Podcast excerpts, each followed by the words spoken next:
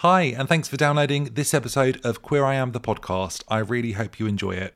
This podcast started as a small idea and has turned into a real passion project for me, and is something that I wish to continue to make way into the future, but I need your help in doing so. So, there is a cost in making Queer I Am the podcast, and it's something that I funded and will continue to do so for the foreseeable future. But if you would like to get involved and support the podcast by subscribing to Acast Plus, that would be incredible. And if this is something you can't do, no worries at all. I really hope you keep enjoying the episodes, and I intend to keep making them for as long as possible. Season three is coming up, and you are in for an absolute treat. I am so, so excited. If you'd like to support the podcast, details of how you can do this are in the blurb of the episode you were listening to. And what this also means is you get to listen to all of the episodes of Queer I Am the podcast, past and future, completely ad free. So no interruptions whatsoever. What could be better? Anyway, enough of the serious blurb. Let's crack on with the show. Ryan Reynolds here from Mint Mobile.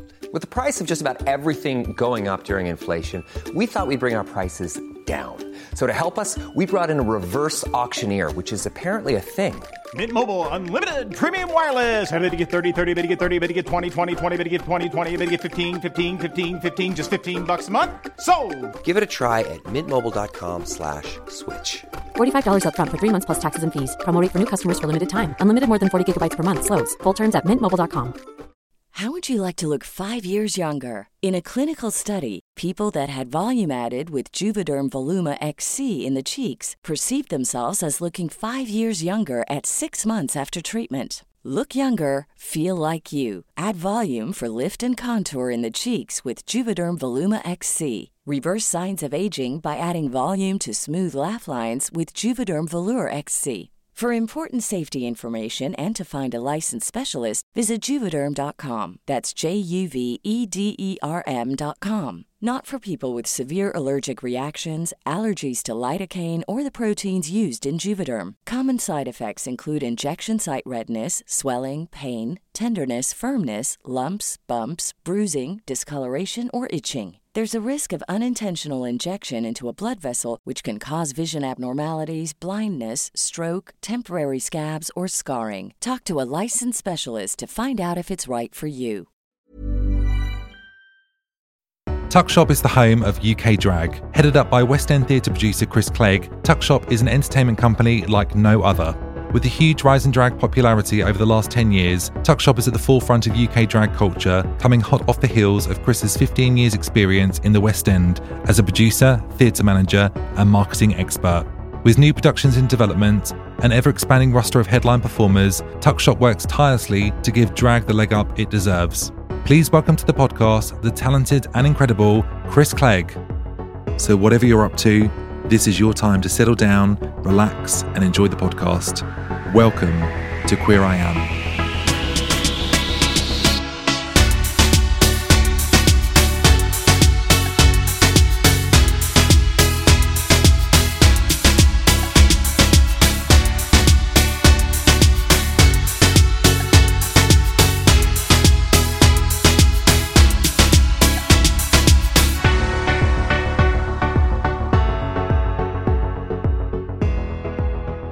Chris, thank you so much for being a guest on Queer I Am the podcast season two. I'm super thrilled to to be speaking with you today, and we've got lots to talk about. And we've just had a conversation, um, kind of off air as such, um, about the girl group that we both love. So I kind of feel like we need to be talking about that during the show as well, um, if that's all right. Oh, I'm sure we'll find a way to get there.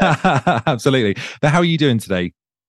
Great. Great. We are opening the play Death Drop this week. Um, Amazing. So we're in technical rehearsals. We've been doing loads of marketing stuff for that. Yeah. Um, so it's a full on week as well as planning for our Christmas shows. Yeah. Yeah, it's just, it never ends. It's you know, Incredible. I've got drag queens coming out my ears. But it's it's amazing though, and I mean I've been looking obviously at your website and I've I've seen the adverts because obviously tuck, um sorry the um, Death Drop is coming to Brighton where I live in December I think it is, and I've seen the posters all over the city and adverts for that and stuff, and it looks Great. amazing. Um, so yeah, super excited about that. And and if you had to pick a song to reflect your mood, how would it? What would your song be today? Oh, today's song could be. I'm feeling quite camp, Okay. So maybe something like "Your Disco Needs You" by Kylie or Oh my- something. I love just that song. you know, Yeah. and just because of all the politics at the minute, and people have been bringing up Brexit and asking Yeah. Keir Starmer about that. Kylie has a French verse in the middle, you know, where she just speaks French. So, like, you know, I feel like Kylie would be, you know, vote Remain. Yeah. Yeah. Um, Ky- Kylie for PM. Kylie, for- oh my god, it would solve so many problems. And the then, campus like- parliament ever. like, and you know, she'd get Dannii a job just because Dannii needs the work. Like, totally. Dannii would be there. Dannii would be Secretary of State or something. She wouldn't be sending anyone to Rwanda. She'd be trying to sell her single. Uh, It would be amazing. Yeah. Yeah, it would be like Kylie would be like the neighbours side of um throwing Yeah. shade here at soap operas, and then Danny would come in his home and away. It'd be like the vote leave, vote remain. It'd be Yeah, absolutely. for one, 52 for the other. Yeah. I'm into it. I love that. I love that. Yeah, that song actually. I um, it, this is really okay. I'm probably a really bad queer here, but I really only discovered that song a couple of years ago. Uh, I think it's been out for yonks, and um, Oh, yeah, I was in. banger. It is such a good one, and it's it is just like a. I don't know. It's like empowerment. It's like, yes, we need you. You know, you just can't help but just feel a bit kind of strong when you're listening to it. I think it's brilliant. Yeah. You So, just so know good. she was sat there in the recording studio and she just looked up and went, the gays are going to love this one. Yeah, Like, she just knew. yeah. She knew. She has a, I think, an inner queer person inside of her. Definitely, she's uh, she's Oh, yeah. fantastic. I've never seen Kylie in concert, and um, I would love to actually. Uh, I've some- seen her twice. Well, Okay. three times. One time she was performing with the Muppets at the O2, um, you do. which is a great intersection of things that I love. yeah, Um, I saw her Aphrodite tour, and I saw she did an anti tour where it was just her in a pair of jeans and a t-shirt singing all the B sides from her oh wow, And okay. you know, because the fans really know every song Mm, ever, Mhm. and she was like, "I haven't sang this song since I recorded it." 30 Yeah. years ago. So she's Yeah. got the lyrics to some of them. It was quite a cute setup. It was just really stripped back Kylie, which was nice Yeah. to see. yeah, Um, yeah. Yeah, I think it's can't great. beat Kylie. No, this is it. And I think the thing is with her as well, like she, what I like about her is she sings live. She's, you know, she always, you know, puts on a good show.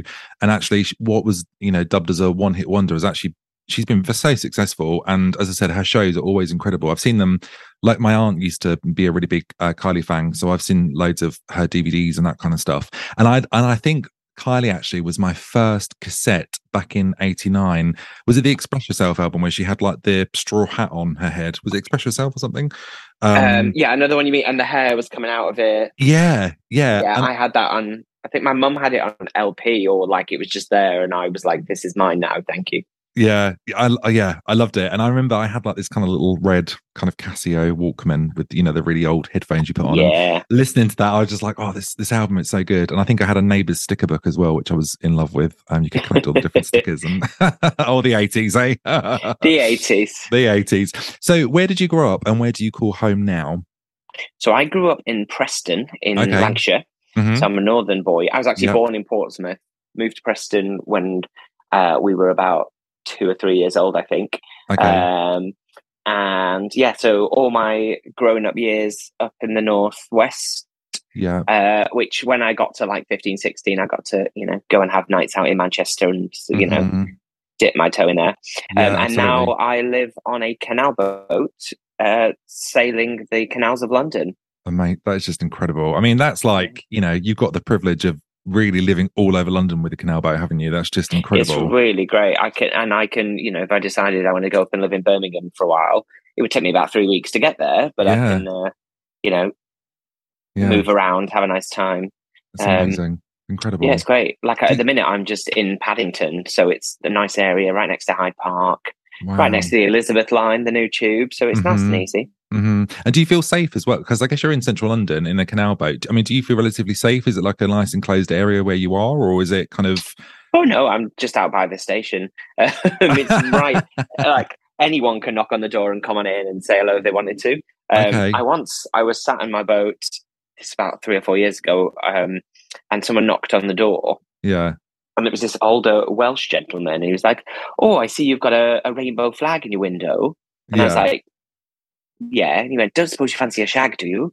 Uh, Amazing. and I was like, Come on in. I'm joking. I thought about it, uh, you know. Um, but yeah, so you know, it's it's they're not. There are areas and mooring spaces where you can be like locked Yeah. in and in residential sections. Yeah, But because I move around, um, I feel safe on it. You know, that's I think amazing. I'm quite a trusting person. Yeah, Um, but I've never had any issues with safety or security. And, and, And I think it's what- now for about eight you know. years. So It's what you know, isn't it? As well, it's like if you're, you know, if you're used to it, it becomes kind of second nature. I guess it's like, yeah, if you've never done it before, it's obviously going to be a bit like, you know, what is this going to be like? But when you've done it for eight years or so, I guess it's yeah, exactly. just the norm, just the norm.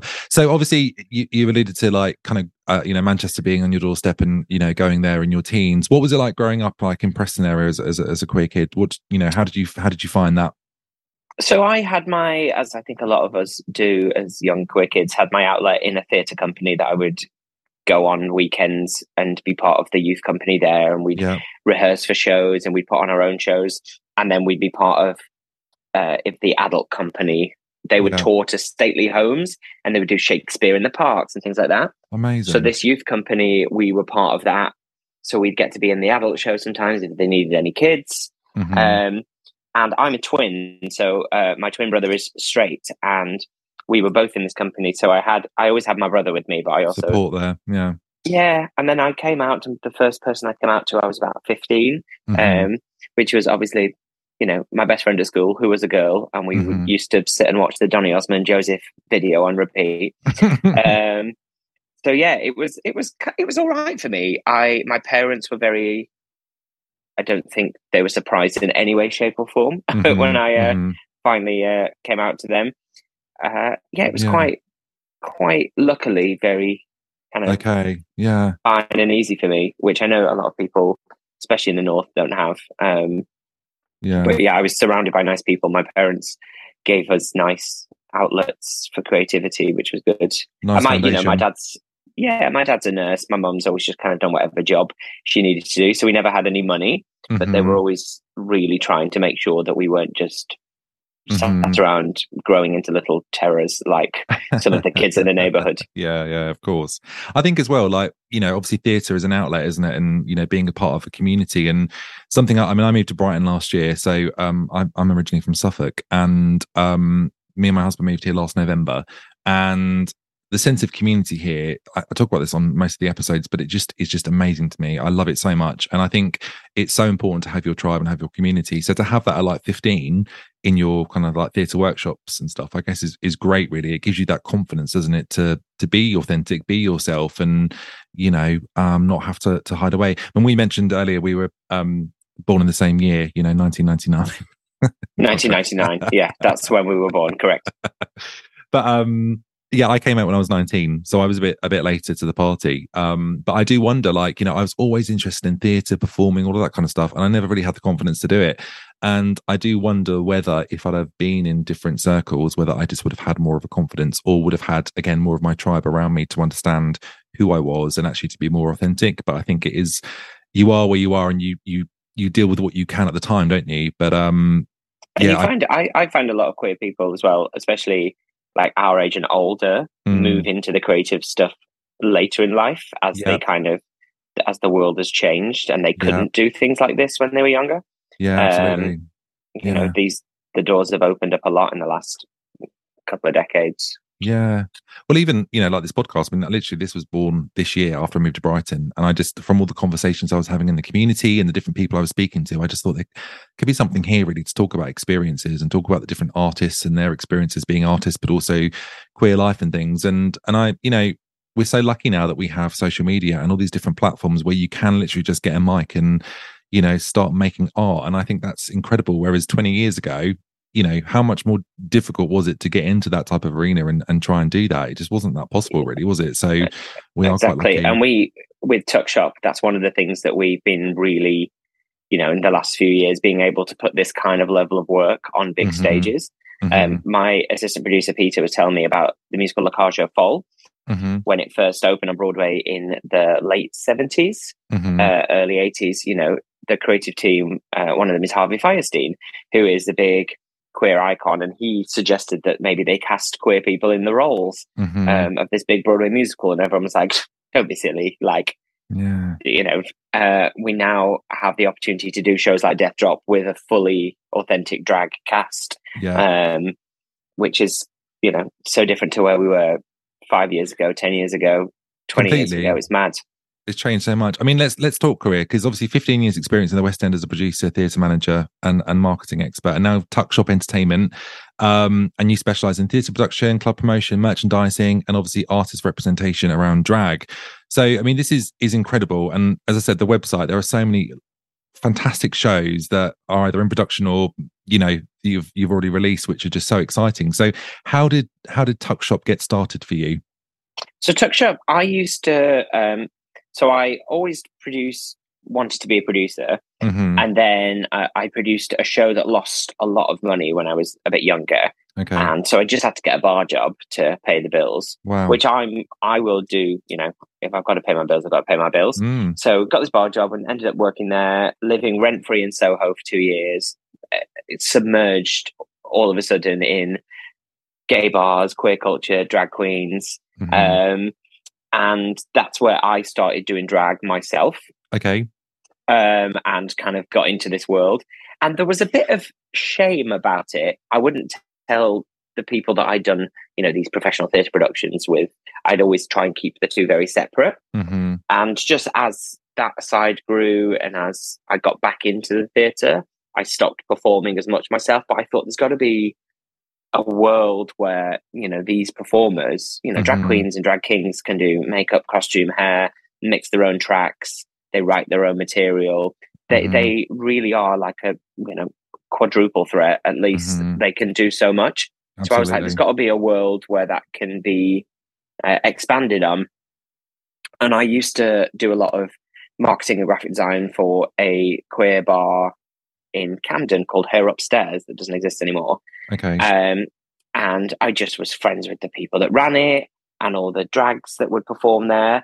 And the people that would perform there were, you know, Tayce from Drag Race, Cheryl Hole, Kitty Scott Mhm. Claus. It was all the people that are now on shows like Drag Race. And Yeah. we, the first show that Tuck Shop put together was Gals Aloud, which was Yes. for one night. We were like, let's just do a Girls Aloud tribute show. Mhm. Um, Cheryl Hole is a massive Girls Aloud fan, and she was like, "Yes." She's like, "I've been wanting to, to do this for ages." So we did it as like a little test, and the bar would only hold sixty people, most, and we ended up cramming in. I think it was one hundred and ten people, wow. um, and we were like, "This is ridiculous. This is just people dressed up as Girls Aloud lip syncing the songs."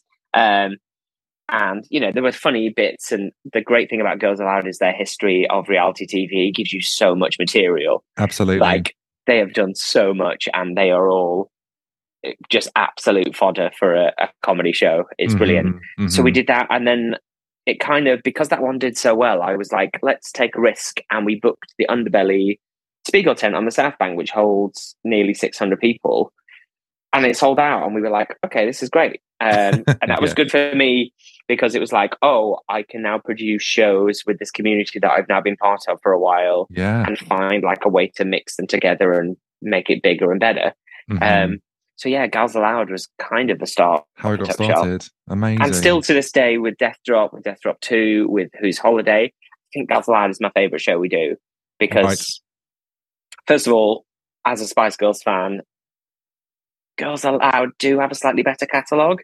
Like, and it pains me to say that, but there are, How could you? I know, but they've got so much. And we do a Spice Girls show as well, but there's just so much more comedy in Girls Aloud than there are in the Spice Girls. Yeah. Um, but I love doing our Girls Live show, and it's nice that you know we still can do the show that started it all with Tuck Shop. Hmm Absolutely. Yeah, that is good. And I, you know, I, Cheryl Hole was amazing on on Drag Race. Um, loved her. I thought she was fantastic. So, and uh, you know, there was such a moment when Cheryl became a guest judge, and then she was just literally in front of her going, "You just don't realize what you mean to be." I mean, it was just such a full circle moment for her. It must Yeah. have been incredible. So so lovely. Yeah. I mean, that's incredible. I mean, drag has exploded over the last ten years or so, hasn't it? I mean, it's just so mainstream now. What do you think the reason for this is? I think it's weird. I think obviously Drag Race is Mm, a, a massive conduit for why it's now so huge. yeah. But I think it's just the the audiences and the public have, as much as we hear a lot of uh, bad news stories about transphobia and, Mhm. and hate crimes and things like that, and just the hardships that we face. I do think generally people are more accepting and are more Mhm. open to queer art and to drag. And I think the visibility of Drag Race has helped people who necessarily wouldn't go to a gay bar to see a drag show go Yeah, and yeah. find that in different spaces and different venues. So Yeah. I think having it be much more accessible, accessible to different ages, to different uh, communities, it Mhm. just makes it. You know, my dad has been now to see some of my shows, and you know, he would never have gone to see a, a drag queen in a small bar. But Mm. being able to sit in a theatre, it kind of gives it a respectability. So I just think having it in all these different spaces, whether it's a brunch, whether it's still in a bar, whether it's a cabaret, whether it's a tour, whether it's a Western theatre, there's there's so many routes into it now. yeah, And I definitely. think that really, really helps. And there's, I think as well, it, the- you know, it's so different to what it was when, you know, we were growing up in the 80s and 90s. You know, drag has evolved so much. And I think RuPaul's Drag Race clearly has something to do with that. And I think the aesthetic is so different now. And, but you've also got, you know, here in Brighton, you've got traditional queens, you've got, you know, people Oh. that don't do the contour, and you've got people that are, Yeah, you know, that are like people like Miss Jason and Davina Sparkle. People, you Miss know, they are, Jason's my favorite. I love her.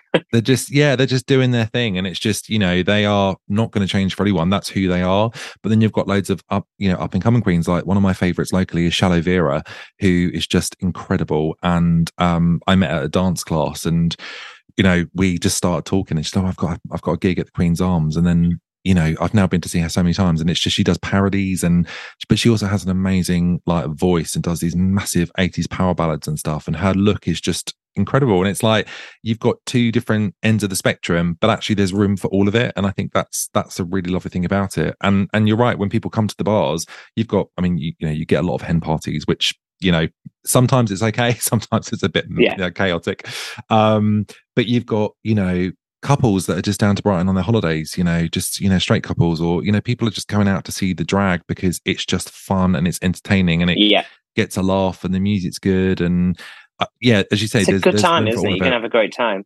yeah I, yeah this is it when the music starts up and you're just like you know and like miss jason for example will just see someone in the audience and you just know that they're that's the focus for tonight you know the shirt they're wearing or whatever and They'll they're just Keep so coming back to it. Yeah, yeah they're so quick and they're not they're not unkind but they're just they're just so quick to and actually you get really good people in the audience that really play along with it and i think that makes that makes the show for everyone as well it's it's just so so much fun because drag in the UK especially is so uh, built in like vaudeville traditions and having that rapport with the audience, and a lot Mhm. of straight men like Hinge and Bracket, even Mm-hmm. um, uh, Dame Edna, you know, Yeah. these straight men uh, have done this for decades and years. So I think with Panto Dames as well, there's like a love of that kind of old school drag Mhm. um, that the older generations love, and then we've Yeah. got the newer generations who are putting their own spin on things. yeah I think you've got this whole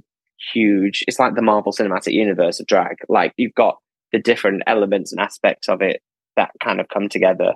Yeah Um, and like you say, you can see these old school queens, you know, who sing "I Am What I Am" and rip their wig off at the end, yeah and and it's like nobody's shocked that you're a man. We all we all know. Um, and then you've got you've got you know the much more genderqueer, the drag kings, um, Mhm. that the it's just it's so exciting to see where the art form can go, and it's not even one art form; it's about nine art forms in one. Yeah, yeah. And, and it's so much work goes into it. And, you know, one one of my favorite acts in Brighton is I don't know if you've heard of her, but she does a femme cabaret, Billy Gold. You heard of Hmm. Billy? And her voice is just incredible. And her she makes all her own outfits. Her look is incredible. You know, she's not doing drag, she's doing femme cabaret. And she it's just beautiful. Like she sings these songs and it's she puts different spins on different tracks. And like she sings Jolene, but she sings it from a lesbian's perspective, like please leave your man because you can and all you know, and it's just it's brilliant it's just you know you kind of i'm just lost in that kind of art for like an hour and a half it's just you know just incredible. And then you got like, people like caravan park doing west end wednesday singing nothing but show Yeah. tunes. And just it's just amazing. And there's there's something for everyone. I, I absolutely love it. It's one of my favorite things to do. I i think i've probably spent my life savings in going to pubs and watching drag in the last 12 months We've got some of the queens that do our shows. Um, they have fans that go to nearly every show, and I think, how do you afford this? Like, yeah like how can you? They travel the country to support these people to go and watch them. If they're doing a gig in Edinburgh, if they're doing a gig on the West End, if they're you know on a tour, they'll go to every single show. Mm, And you know, like you say, people spend essentially probably their life savings Yeah. to support these performers, like you would, you know, like you and I probably would have done with, you know, Kylie or the Spice Girls. Spice or Girls, for yeah. me, I was probably a bit too old, but I still went to see A1 all the time. uh, Amazing. I love A1. A1 and Hear'Say. Yes. oh, Um, Hear'Say. I love what what track did they do? The um not pure and simple, the one they they did like oh was it everybody? That was my favourite one. Yeah. Yeah, I love that Um, tune. That was good. I've just found out today that Suzanne Shaw is coming to the opening of Death Drop, and I'm so excited. Oh amazing. Oh fantastic. Um, I'm like, yes, I get to meet someone from Hear'Say. Yay. um, Get her on the show. three down. I've met now. Oh, who else have you um, met?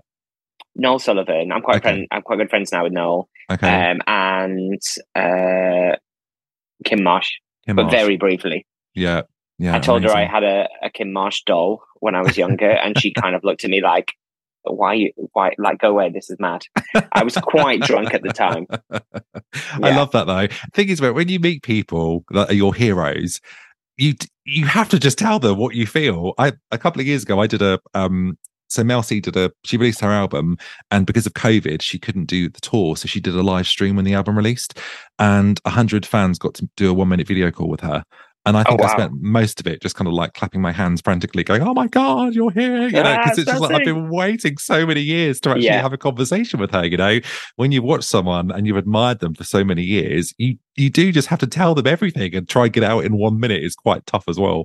Um, I got to um when Geri Halliwell recorded her single for after George Michael passed away. oh yeah, um, my friend is a photographer and he was asked to go and take pictures of her in the recording studio. And he was like, Do you want to come and pretend to be a photography assistant? He was like, I'll just get you to move the light around a bit. You just stand there. And I was like, Yes, yes, I do. So. I got to be in the actual recording booth with Geri Halliwell while she did a take.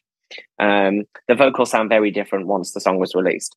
Um, but it was, but I was just stood there, like in this, holding this light, like with Geri Halliwell doing a, reco- uh, a take a song, and I was like, "This is ridiculous." That's amazing. I quite like Angels in Chains. I think it's quite a good track. Do you know what? I've not listened to it basically since it came out.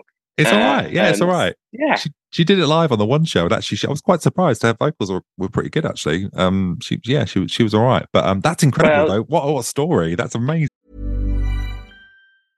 Hey, I'm Ryan Reynolds. At Mint Mobile, we like to do the opposite of what Big Wireless does. They charge you a lot, we charge you a little. So naturally, when they announced they'd be raising their prices due to inflation, we decided to deflate our prices due to not hating you.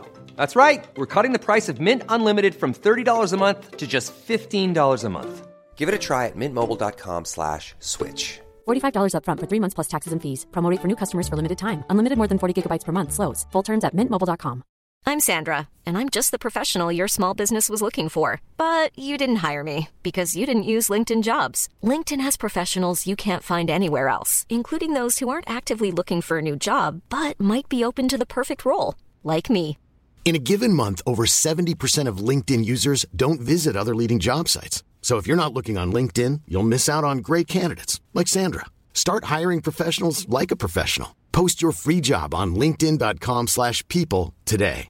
Want to get a chiseled look in the jawline? Sculpt and shape your jawline with added volume from Juvederm Volux XC. Juvederm Volux XC is an injectable gel specifically designed to be robust enough to improve moderate to severe loss of jawline definition. And it is the first and only hyaluronic acid filler approved for the jawline. Add volume to your jawline for a chiseled look with Juvederm Volux XC. For important safety information and to find a licensed specialist, visit juvederm.com.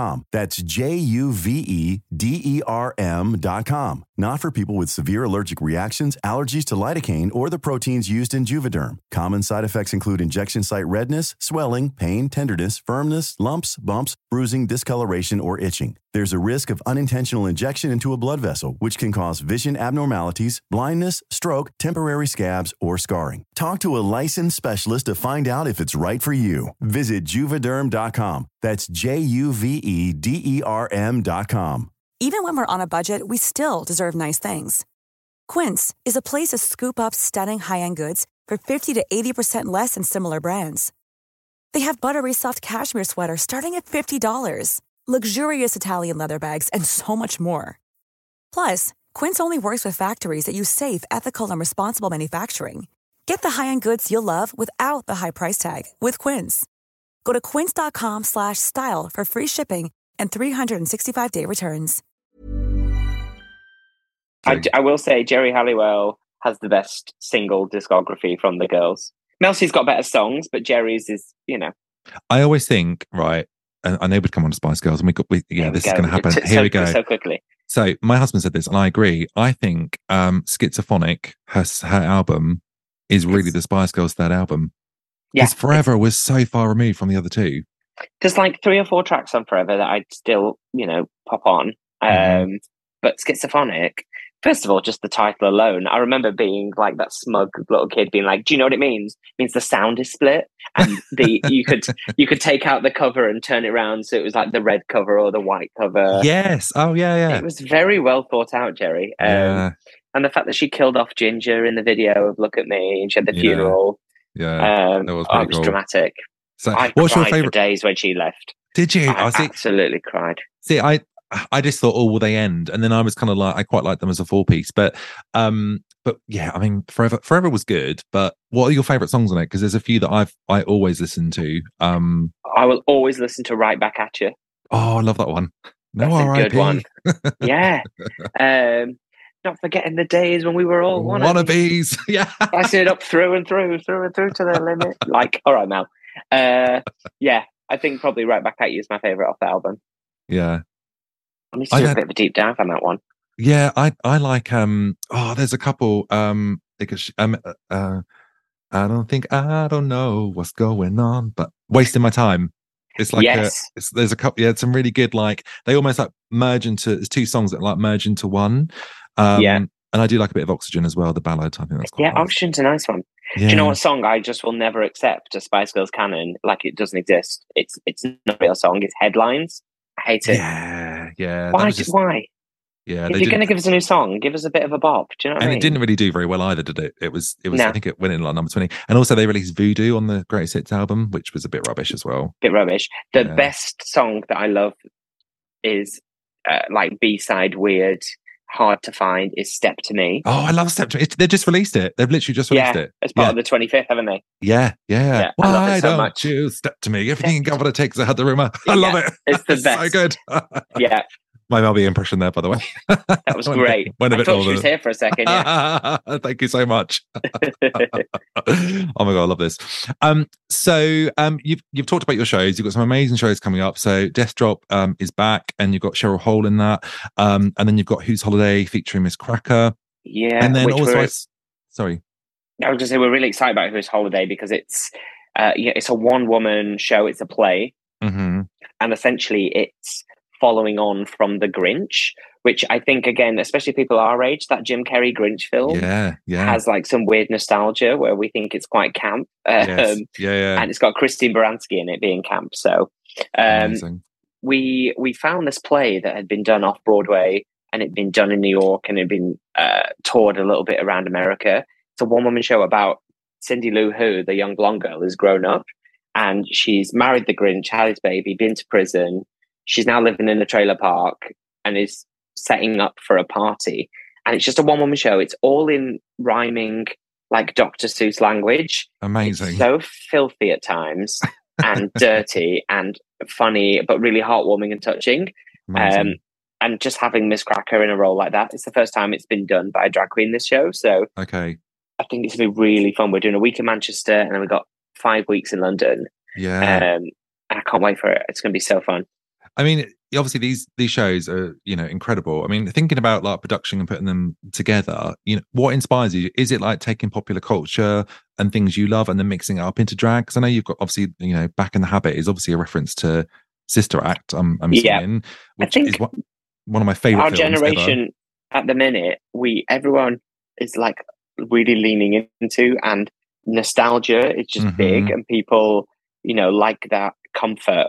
Um, maybe Mhm. because the world is all up and all over the place and in turmoil, that a bit of comfort and that nostalgia is uh, really, really popular.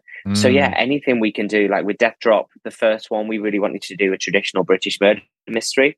This mhm. new one, even though it's got Sister Act in the title, is elements of that, but it's more like a horror film, Okay. um, and kind of leaning into that almost scary movie type vibes. nice. Um, with our Gals Aloud and our Spice Girl show, they're very nostalgic as well because you get all Yeah. the throwbacks and all the references. Mhm. Um, I think it works well for drag. People, you know, drag queens have always done parodies and have always done impersonations, and yeah, yeah, I think leaning into that is is fun.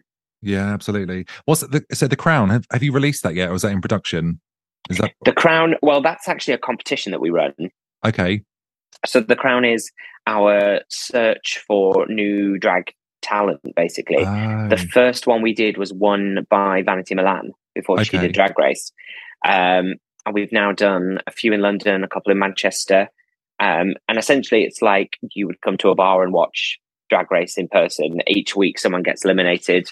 And it's a really fun way of uh, finding people for us to work with, new for talent. people Yeah, to experiment. Yeah, it's a, it's a lot of fun. And I think we'll be back with that early next year. amazing. Come to Brighton. Come to Brighton. Oh, yeah, we're doing Brighton. That'd be fun. Got some amazing queens I could introduce you to. Honestly, there's yeah, some of them here are just incredible. They, they really, really are. That's that's Who incredible. do I I love- love in? So I love Lydia L'Scabies. She's in Girls Aloud. In Girls Aloud, she's a Brighton queen. Oh, okay. Tayrist. Um, we've got a big Beyonce show coming up. Tayrist is based in Brighton at the minute. Um, yeah, even Baby from Drag Race moved to Brighton. She was a Brighton girl for a bit. Um, Mhm. Brighton does good drag. Yeah, It was- it was every night of the week. It's just there's Yeah. always something on. Always there. Yeah, it's incredible, and it's you know, and, and don't get me wrong, like some of the shows you've seen them once or twice, you've seen, you know, you know what's going to come up, but actually, it's still it's still great. It, you know, there's there's always something to see. There's always someone new coming up, and and there's actually a real sense of community here as well. Like where where the you know people are up and coming, you you kind of get like other queens. Not always, but you definitely get a lot of people championing other people on and like really trying to introduce people and showcase them. And there's um we've got a new bar called um Acrobolino, I think it's called. Um and they do loads of different, you know, loads of queens get together and, you know, showcase what they've got and stuff. And it, it's just amazing. It's a real sense of community. And um I love it. I, yeah, I, I, I literally have watched drag most days for the last year. Um, it's it's just That's amazing. fantastic. Yeah, and and obviously there's so many. You know, there's a new TV show I think coming out on ITV very soon about drag. There's so much going on in theatre. Obviously, we're talking about it being really, you know, really mainstream within kind of like different cities and stuff. What do you think drag will look like in like ten years' time? Where do you see it going? I think we might hit a bit of a, a point where it slows down um, in the near future. I think the amount of shows and talent that gets pushed out by Drag Race, you know, I think that will slow down. But I think it will settle into a place where it was before. But then with these bigger shows and these bigger kind of touring models, and Yeah, I, I just think I think it will just become even more ingrained in the kind of the world of theatre and the arts. Um, I don't think it's ever, you know, going to go anywhere. It's a little bit like burlesque. I don't know if you remember about ten, Mhm.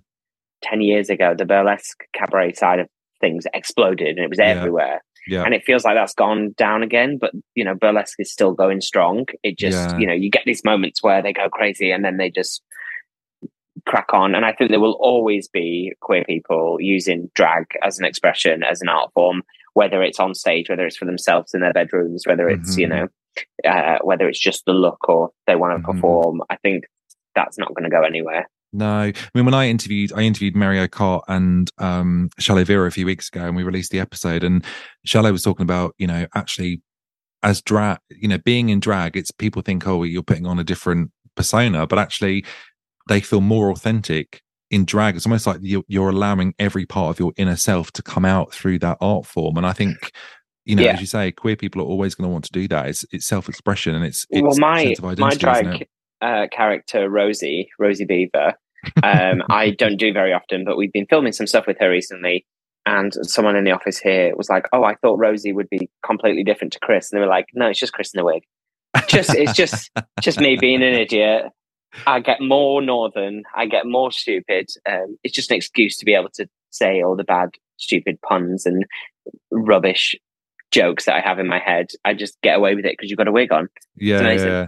And do you do you feel like um as well it's it enables you to tap into a deeper sense of self as well? Is it is it like a uh, the filter kind of goes and actually you can just be outrageous or be Oh, fully. more- yeah yeah fully Amazing. it just it unlocks something in people um i Yeah. think I think it like people have said many times it's like armor, it's like, you know, Mhm. a disguise that, you know, and it's true. Once it's on, you can get away with so much and you, you have that freedom to, you know, not worry about uh who you are day to day. It's just you're very much in the moment when you're in drag, which is Yeah, nice. It's like an armor, and, and, and we always talk about allyship on on the podcast. I think allyship is in, incredibly important. Um, and I, what I'd like to ask about it is today is from a from a drag perspective, I guess.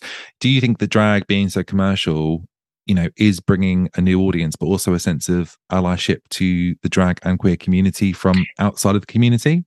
I think so. I think you get some people that get annoyed when there are um, straight people in queer spaces. I think Mhm. the first issue with that is assuming that people are straight, Mhm. assuming that people's sexualities, their genders. I think you know the, what like if we're doing that to people coming into our spaces, like that's what we're supposed to not be doing as a community. We're supposed to be welcoming everyone. Yeah, Um, I think speaking as someone that produces theatre and is trying to pay people's wages and bills, the more the merrier. I think it's exciting for Of the art form to be seen by more people. I Mhm. think, you know, anyone that's buying a ticket to a queer show who isn't queer themselves is 100% an ally Mhm. and is more than welcome at any show that we do anytime. Like, absolutely.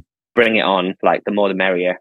Um, yeah, you know we've all got to stick together and when people get funny about hen parties and i know they can be loud and they can be too much Mhm. at times and i think there's a Mhm. question about respect of the performers Mhm. um but i think you know if they want to come and support what we do as, as an art form and as a living then we should absolutely embrace that Allow that. and they're 100% allies Yeah, yeah. I, th- I think you know there, there's, uh, and again, this is a conversation I've had with lots of different people, and there's really mixed reviews about that. And I've, and I think I've personally got mixed views on that as well, um, because I think it's really important to make sure that queer spaces are safe spaces. And I think you know, we we talked about this a few weeks ago on, on one of the episodes.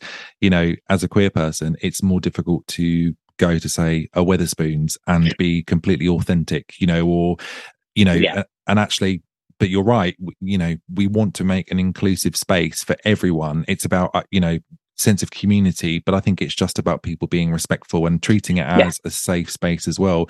But you're completely right in the sense that the more people that come in the more the art form is is seen it's it's respected and it's it's appreciated. And i think there's you know there is a real commercial element to it as well isn't there? You know we've got these shows which are just incredible. They are going to attract varied audiences and that's that's Yeah. a really positive thing. That's great. What about i the community so. Sorry. That was I'm just agreeing with you. Oh. I'm just saying yeah i think you're right. What about the community generally like you know the queer community? You know what, what do you think people need to do to be allies to to the community? And and what do you think we can continue to do as a community to be better allies to each other?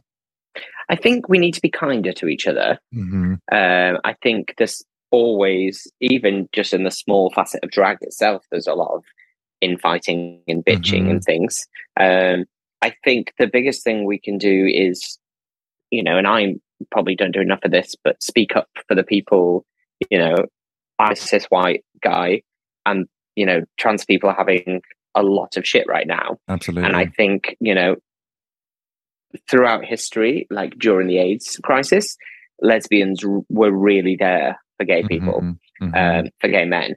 And I think now it's our turn to be there for another section of the community. absolutely And with the people trying to divide where they're trying to divide, yeah. uh, it just feels like we need to um, be quite vocal where we Mhm. can.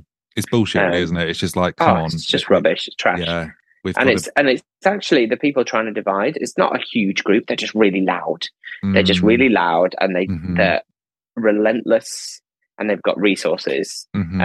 Um, so you know, we just have to make sure that we kick them in the ass and tell them to piss off. And absolutely and and it is it is you know i i definitely identify the non-binary spectrum and you know I, I- for me queer feels more a label that i've become more comfortable with rather than say gay man it just it just doesn't fit well for me um Yeah. so i so i guess like going to like trans pride that's kind of part of my tribe you know um but but ac- actually you know just for me, regardless of that, you know, going to Transpride and Brighton this year was just an incredible experience to just be an ally to everyone there that Yeah. was there, whether they were trans or not. It was just like a sense of community coming together and just being there for what was right and what is needed, you know. And it was it was just such a beautiful, beautiful uh, day. It really was. And you, you're right. We've we've got to just keep having that conversation and keep keep having the uncomfortable conversations as well. It's not it's not an easy thing to talk about, but actually there are people having a lot of shit at the moment and a, a you know a, a real tough time and lots of intersectionalities you know are struggling because they don't have the same level of support that maybe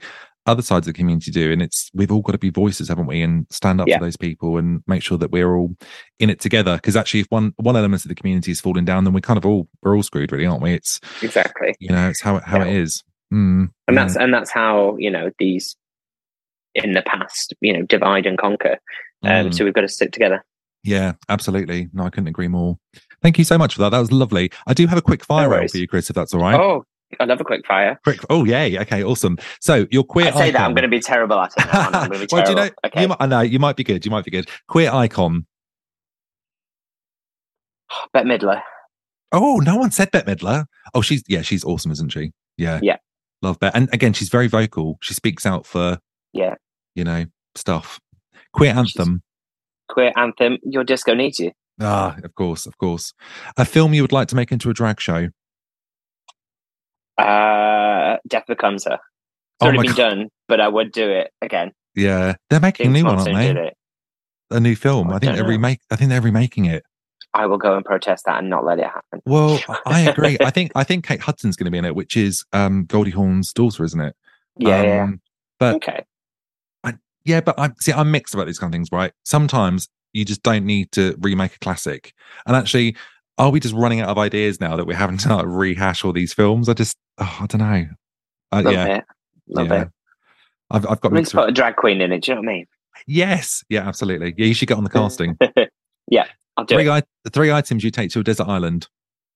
uh, a dvd of grease 2 Do you love Um, it? It's the best film ever made. I will not be taking questions at this point. Um, uh, I would take a DVD Grease 2, a bottle of poppers, Okay. um, and what else would I take to a desert island? Can I take a dinghy so I can come back? you could do, yeah, absolutely. A boat. Or so you can do pick up someone to use the poppers, or see, or transport a DVD player because you, you're not gonna, you're not going to be able to play the That's DVD. That's very true. Yeah, I, I take a DVD player. Someone said Pedalo the other week, which I thought was awesome because you totally could sleep in it and get around. It'd be brilliant. Yeah, good. um, last day on Earth, what are you having for dinner? Oh, nachos. Oh, okay. What with everything on it, like guacamole? I'm and- veggie, but like with guac, with like some three bean chili, bit of sour Mm. cream, some cheese. Oh, loads of cheese melted. Yeah. Oh my god, Oh, amazing. like piled high. Just yeah. yeah, yeah, I, see, I always say steak. Good old steak. Oh, good old you- steak. Good old steak with bit, you know, three cooked chips, peppercorn sauce, nice bottle of Oh, I love a peppercorn sauce. Yeah, yeah. Yeah. good one. That's a good one actually. Favorite book of all time? Favorite book of all time would be. I was talking about what book I like recently. Um, oh, there's a book called um, "Not Since Carrie," which is about the history of Broadway flops that I've read three times now. Um, Amazing. and then there's a book, a second book, I'm cheating, called A Song of Achilles, which is a queer book about if Achilles, uh, back in Greek myths, was gay. Um, that's a really beautiful book. oh, amazing. Oh, cool. Um, I'm reading loads. I've got loads of queer books at the moment. I'm reading. I'm reading Young Mungo at the moment by Douglas Stuart. Oh, I've got it. I've not read it yet. Is it good? So good. Yeah, yeah, it's really good. I'm get, really getting into it. And then I've just ordered um is it Shuggie Bain? His other book, which he won the book prize in 2024. Oh, nice. Um, but yeah, Young Mungo is really good. It's kind of real, real page turner. It's I've written just in got like Miriam Margolyes autobiography to read, which I am expecting to be a riot. yes, I think yeah, wait. I've got it. I started reading it last year, and then I not that I couldn't get into it, but I don't think I was ready for an autobiography at that period in time. Yeah. So um, yeah, I've got that one to read, but I've got I've got about 20 books. I, I just keep buying books, and Have you read Red, White, and Royal Blue? no, Oh my god! Right, so it's kind of trashy, but it's essentially what if the first son of the president yeah, was gay and got into a relationship with the son, essentially Prince Harry, like so it's like the first member of the royal family and the first member of the uh, president's family get into a gay relationship. It's kind of trashy. They're making a film of it. Um, it's I going to love be stuff like that. That's good. Yeah. Yeah, I love that. like a soap opera, but it's great.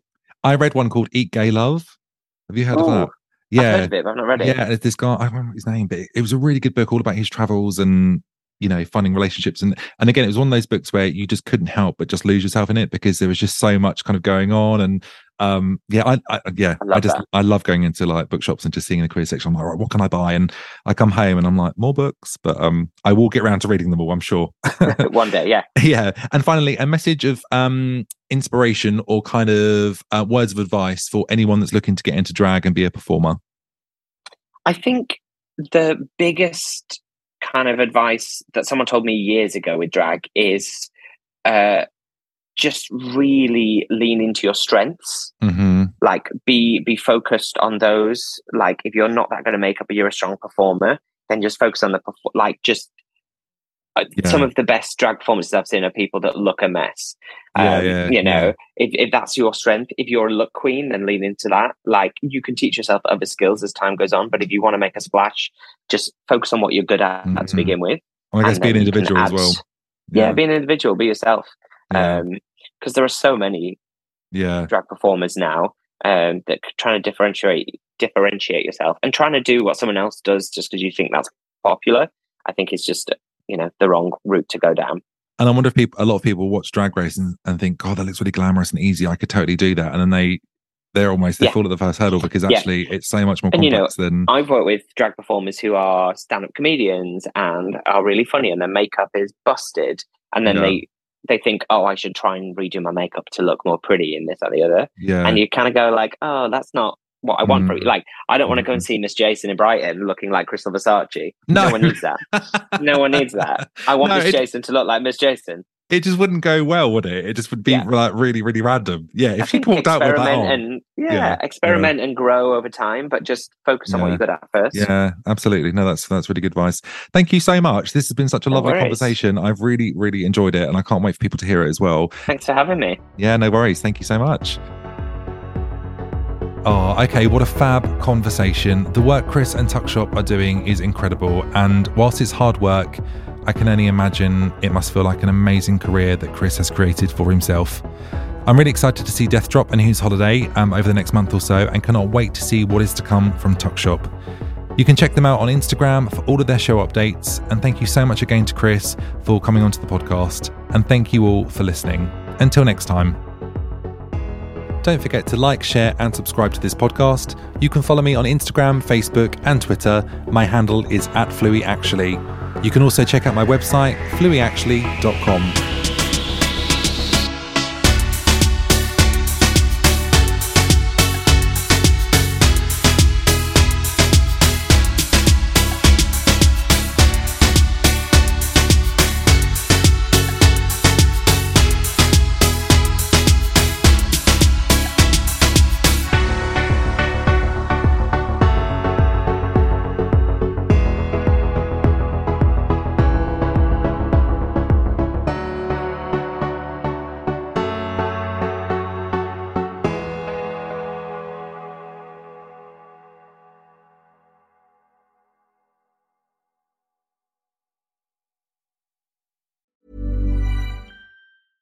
Want to get a chiseled look in the jawline? Sculpt and shape your jawline with added volume from Juvederm Volux XC. Juvederm Volux XC is an injectable gel specifically designed to be robust enough to improve moderate to severe loss of jawline definition. And it is the first and only hyaluronic acid filler approved for the jawline. Add volume to your jawline for a chiseled look with Juvederm Volux XC. For important safety information and to find a licensed specialist, visit juvederm.com. That's J U V E D E R M.com. Not for people with severe allergic reactions, allergies to lidocaine, or the proteins used in Juvederm. Common side effects include injection site redness, swelling, pain, tenderness, firmness, lumps, bumps, bruising, discoloration, or itching. There's a risk of unintentional injection into a blood vessel, which can cause vision abnormalities, blindness, stroke, temporary scabs, or scarring. Talk to a licensed specialist to find out if it's right for you. Visit juvederm.com. That's J U V D E R M dot com. Hey, it's Paige DeSorbo from Giggly Squad. High quality fashion without the price tag? Say hello to Quince. I'm snagging high end essentials like cozy cashmere sweaters, sleek leather jackets, fine jewelry, and so much more. With Quince being 50 to 80% less than similar brands. And they partner with factories that prioritize safe, ethical, and responsible manufacturing. I love that. Luxury quality within reach. Go to quince.com slash style to get free shipping and 365 day returns on your next order. Quince.com slash style. Imagine the softest sheets you've ever felt. Now imagine them getting even softer over time. That's what you'll feel with Bowl and Branch's organic cotton sheets. In a recent customer survey, 96% replied that Bowl and Branch sheets get softer with every wash. Start getting your best night's sleep in these sheets that get softer and softer for years to come. Try their sheets with a 30-night guarantee. Plus, get 15% off your first order at bowlandbranch.com. Code BUTTERY. Exclusions apply. See site for details.